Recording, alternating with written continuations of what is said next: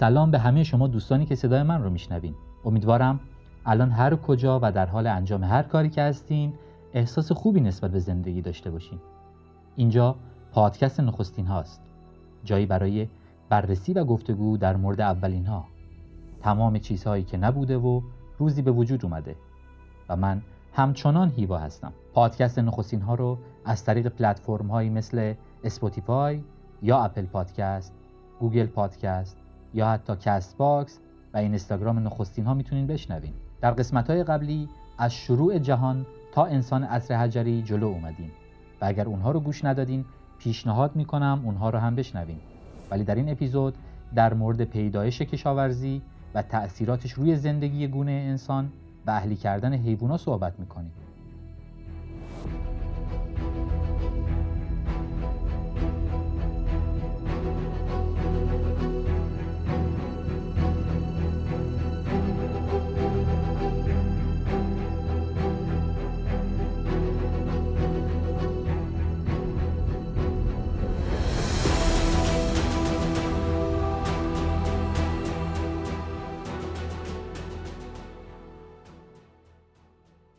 موضوع اول بحثمون پیدایش کشاورزیه. خب دوستان عزیز نخستینی من همه ما می‌دونیم که همه جانداران و حتی گیاهان برای ادامه حیات وابسته به تغذیه هستند یعنی موادی که بدن برای سوخت و ساز و تولید انرژی برای فعالیت حیاتی بدن نیاز داره که باید اونا رو از محیط به دست بیاره. مثلا گیاهان مواد معدنی خودشون رو از خاک به دست میارن. جانوران گیاهخوار از گیاهان انرژی خودشون رو تأمین می‌کنن. جانوران گوشخوار هم از بقیه جانورهای دیگه تغذیه می‌کنن.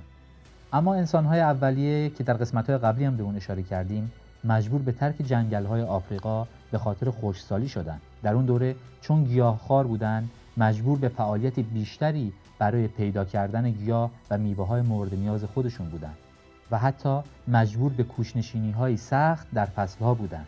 اما در ادامه و با تکامل انسانهای نخستین عصر حجری یاد گرفته بودند برای بقای بهتر همه چیز خار باشند یعنی هم از گیاهان و جانوران دیگر هم تغذیه کنند و انسان عصر حجری فن شکار یاد گرفته بود. برای این کار حتی ابزارهایی هم ساخته بود. ولی با رشد جمعیت و کم شدن گونه های جانوری در عصر یخبندان باعث منقرض شدن تعداد زیادی از حیوانات شده بودند و چون انسان ذاتا گیاهخوار بود نیاز به تغذیه از گیاهان داشت. به همین دلیل دوباره به فکر تغذیه از طریق گیاهان افتاد. این مسئله که انسان عصر حجری چطور فهمید که با گذاشتن بذر زیر خاک میشه اونها رو تکثیر و تغذیه کرد هنوز برای کسی معلوم نیست. ولی شاید اونا با دور ریختن اضافه گیاه و میوه که به سختی پیدا کرده بودند و بعد از برگشتن از یک دوره کوچنشینی متوجه رشد دوباره اون گیاه در محل قبلی شده بودند. بررسی قدیمی ترین آثار باستانی و تاریخی کشاورزی نشون میده که این صنعت بین 10 تا 12 هزار سال قدمت داره. کشف کشاورزی در تکامل زندگی انسان نقش خیلی پررنگی داشته. شاید اهمیتش به اندازه کشف آتیش باشه. در عصر کشاورزی انسان یاد گرفت چطور بذرها رو جمع کنه و تو فصل سرما از اونها نگهداری کنه. حتی چطور گیاهان غیر فصلی رو پرورش بده. و انسان در عصر نوسنگی تجربه و دانش کافی برای کشاورزی به دست آورده بود و کم کم حتی کوچنشینی دیگه ضروری نبود. نخستین گیاهانی که انسان کشت کرد گندم، جو دوسر، جو معمولی و ارزن بود و اولین سبزیجاتی که انسان قادر به کاشت اونها شد کاهو، اسفناج و کلم بود و حتی انسان در عصر کشاورزی به جایگاهی رسیده بود که متوجه شده بود از گیاهان میشه استفاده غیر خوراکی هم کرد. مثلا از گیاه کتان و کنف میشه برای پارچه بافی استفاده کرد. یا از کدو میشه برای نگهداری مایعات و آب استفاده کرد. از برگهای پهن نخل برای زیرانداز یا پوشوندن سقف استفاده کرد. و از همه مهمتر از چوب به عنوان ساختن خونه استفاده کرد. همین اتفاق مهم باعث شد که انسان دست از کوچنشینی برداره و یک جانشین بشه. ولی دوستان خردمند من اگه براتون این سواله که برای اولین بار کشاورزی در کجای جهان شکل گرفته باید خدمتون ارز کنم که شواهد علمی و بررسی دی ای فسیل های عصر باستان نشون میده بخشایی از خاورمیانه که به هلال حاصلخیز معروفه منطقه هایی مثل مصر، اطراف رود دجله و فرات، سوریه و حتی غرب ایران خواستگاه کشاورزی بوده. ولی این کشف بزرگ چه تأثیری روی زندگی انسان داشت؟ قبل از هر چیز باعث افزایش جمعیت شد. چون انسانها یک جانشین شدن دیگه خطرات کمتری اونا رو تهدید می‌کرد. غذای بیشتری تولید می‌کردن و همین باعث افزایش جمعیت می‌شد. ولی کشف صنعت کشاورزی یه نقطه تاریک هم داخل خودش داره. دوستان خردمند من برعکس شواهد و باوری که بین همه وجود داره نیاکان نخستین ما یا انسان اصر حجری دندونهای بسیار سالمتری از ما داشتند دکتر آلن کوپر مدیر مرکز دی ای استرالیا تحقیقاتی رو منتشر کرد که نشون میده انسانهای شکارچی دندونهای خیلی خوبی داشتن. اما به محض اینکه به کشاورزی روی میارن تغییر بزرگی تو دندونهای فسیلهای بعد به وجود میاد و بیماری های لثه و پوسیدگی دندان به شدت رشد پیدا کرده بود.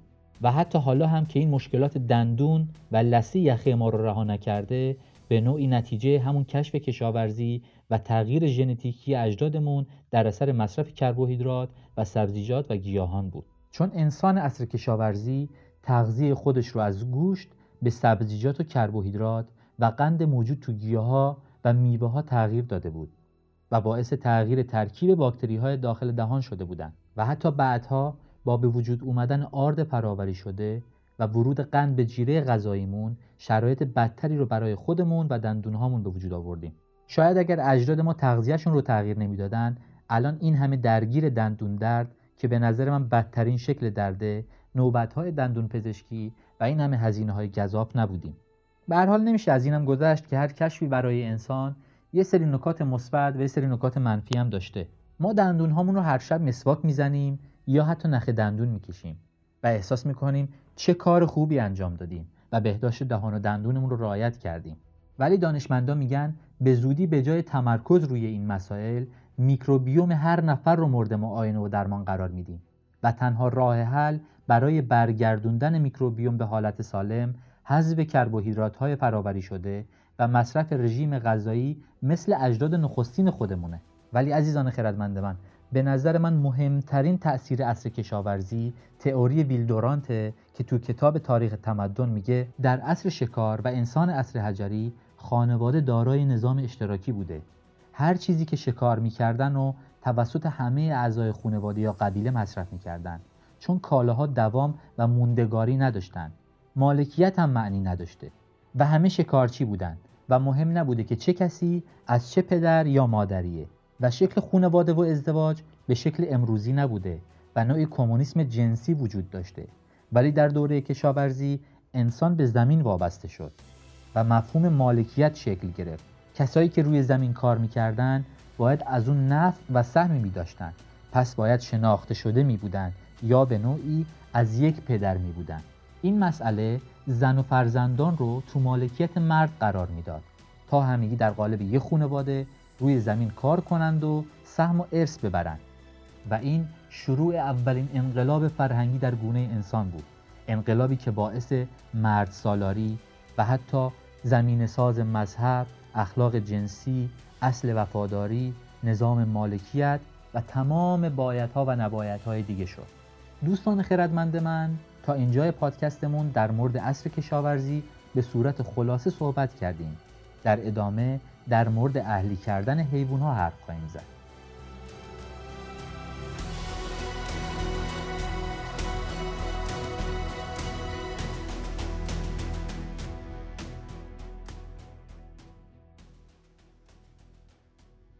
در این قسمت از پادکستمون به نحوه شکلگیری همزیستی خودمون با حیوان ها می‌پردازیم. حدود 9 تا 11 هزار سال پیش همزمان با عصر کشاورزی انسان متوجه شد که به غیر از شکار کردن حیوانها نگهداری گروهی از اونها براش مفیده و از شکار اونها صرف نظر کرد و حیوانایی مثل بز و گوسفند رو به زیستگاه خودش آورد و انسان به این شکل قادر به استفاده از گوشت و پوست و حتی شیر اون حیوان بود. اما چرا انسان نتونست همه موجودات رو اهلی کنه؟ چون حیوانها برای اهلی شدن توسط انسان باید شش ویژگی داشته باشند. اولین ویژگی باید حیوانهایی باشند که قادر به خوردن غذاهایی باشند که انسان می‌تونه فراهم کنه. دومین ویژگی زود به بلوغ رسیدن اون حیوانه. برای انسان اصلا به صرفه نیست که حیوانهایی رو اهلی کنه که دیر به بلوغ می‌رسن.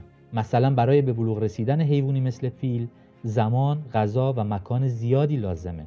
سومین ویژگی توانایی تولید مثل اون حیوان تو اسارته. چون باید اینو بپذیریم که تمام حیوانهای اهلی به شکلی اسیر انسان هستند. مثلا حیوانی مثل بز کوهی در اسارت هیچ میلی به تولید مثل نداره و فقط به صورت آزادانه زندگی می‌کنه و تولید مثل اون در حالت آزادانه و در کوه و دشت و دمن انجام میشه. چهارمین و شاید مهمترین ویژگی برای اهلی شدن یه حیوان مطیع بودن اون و هر شنوی داشتن از انسانه. مثلا بز و گاو و گوسفند به ذات حیوانهای مطیعی هستند اما بوفالو هم خیلی پرخاشگره هم ذات مطیع بودن در اون وجود نداره. پنجمین ویژگی غریزه فرار و ترس نباید اونها خیلی قوی باشه. مثلا حیوانی مثل آهو به محض احساس خطر سریعا موقعیت خودش رو تغییر میده و فرار می‌کنه و به حالتی به اون میگن یه حیوان دمدمی مزاجه. و آخرین ویژگی حیوانهای اهلی باید انسان رو به عنوان رهبر بپذیرن به غیر از گربه ها باقی حیوانات اهلی رهبری انسان رو پذیرفتن. اما یه نکته مهم وجود داره که اهلی کردن با رام کردن کاملا متفاوت. شاید گاهی فکر کنیم که هر دو اینها یکی هستند ولی اینطور نیست. اهلی کردن به حالتی میگن که حیوان داره اون شیش ویژگی که گفتم باشن و انسان اونها رو تحت حمایت خودشون قرار بده و در عوض از مزیت های اونها استفاده کنه. اما رام کردن به تربیت حیوان های وحشی گفته میشه که اون ویژگی ها رو ندارن و معمولا به صورت انفرادی انجام میشن و نمیشه تمام گونه اون حیوان رو رام کرد. مثل شیر و ببر و حیوانهای وحشی که هممون اونها رو می‌شناسیم. اما کدوم حیوان اولین بار اهلی شد؟ جواب این سوال تو کتاب منشأ سگ اثر کلاتانبروک وجود داره. حدود دوازده هزار سال پیش سگ اولین موجودی بود که برای کمک کردن به انسان عصر حجری در شکار اهلی شد و این موجود اولین حیوان دستپرورده انسانه. و حدود دو هزار سال بعد و با شروع عصر کشاورزی مرغ هم یکی از اون اولین حیوانایی بود که توسط انسان اهلی شد.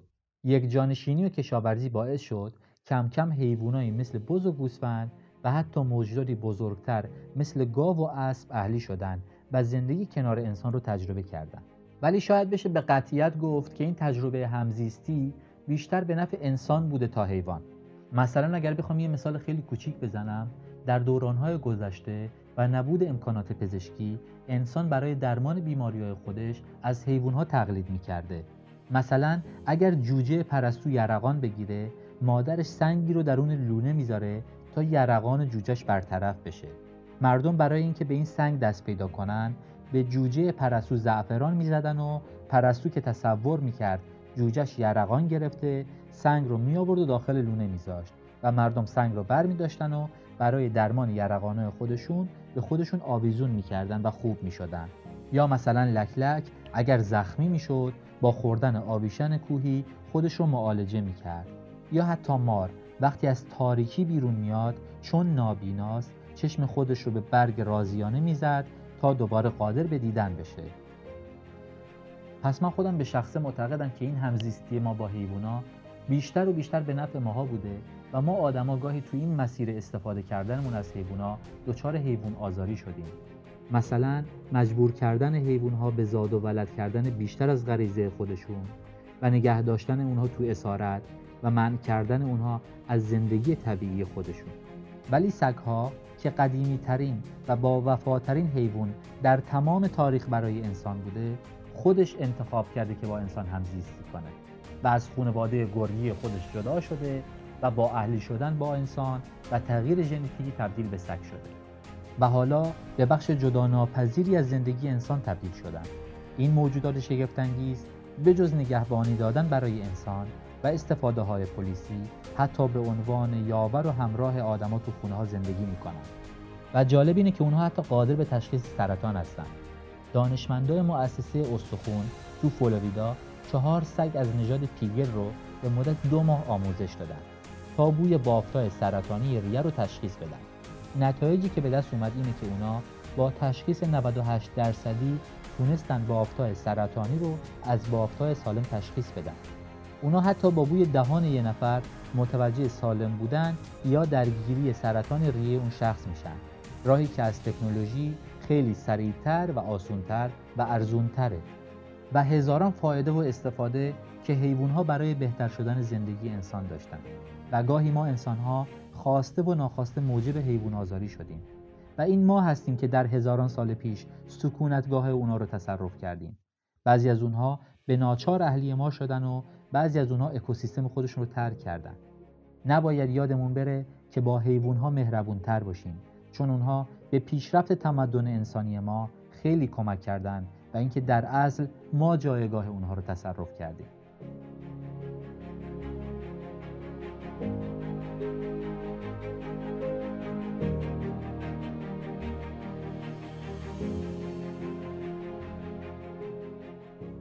سپاسگزارم از همه شما عزیزان نخستینی که تا اینجا اپیزود با من همراه بودین. پادکست نخستین ها رو تو پلتفرم های پادکستگیر فالو کنین تا از قسمت های جدید با خبر بشین. برای حمایت از ما نخستین ها رو به دوستان خودتون هم معرفی کنین. برای همه شما شادی و سلامتی و حساب بانکی پر از پول آرزو می‌کنم.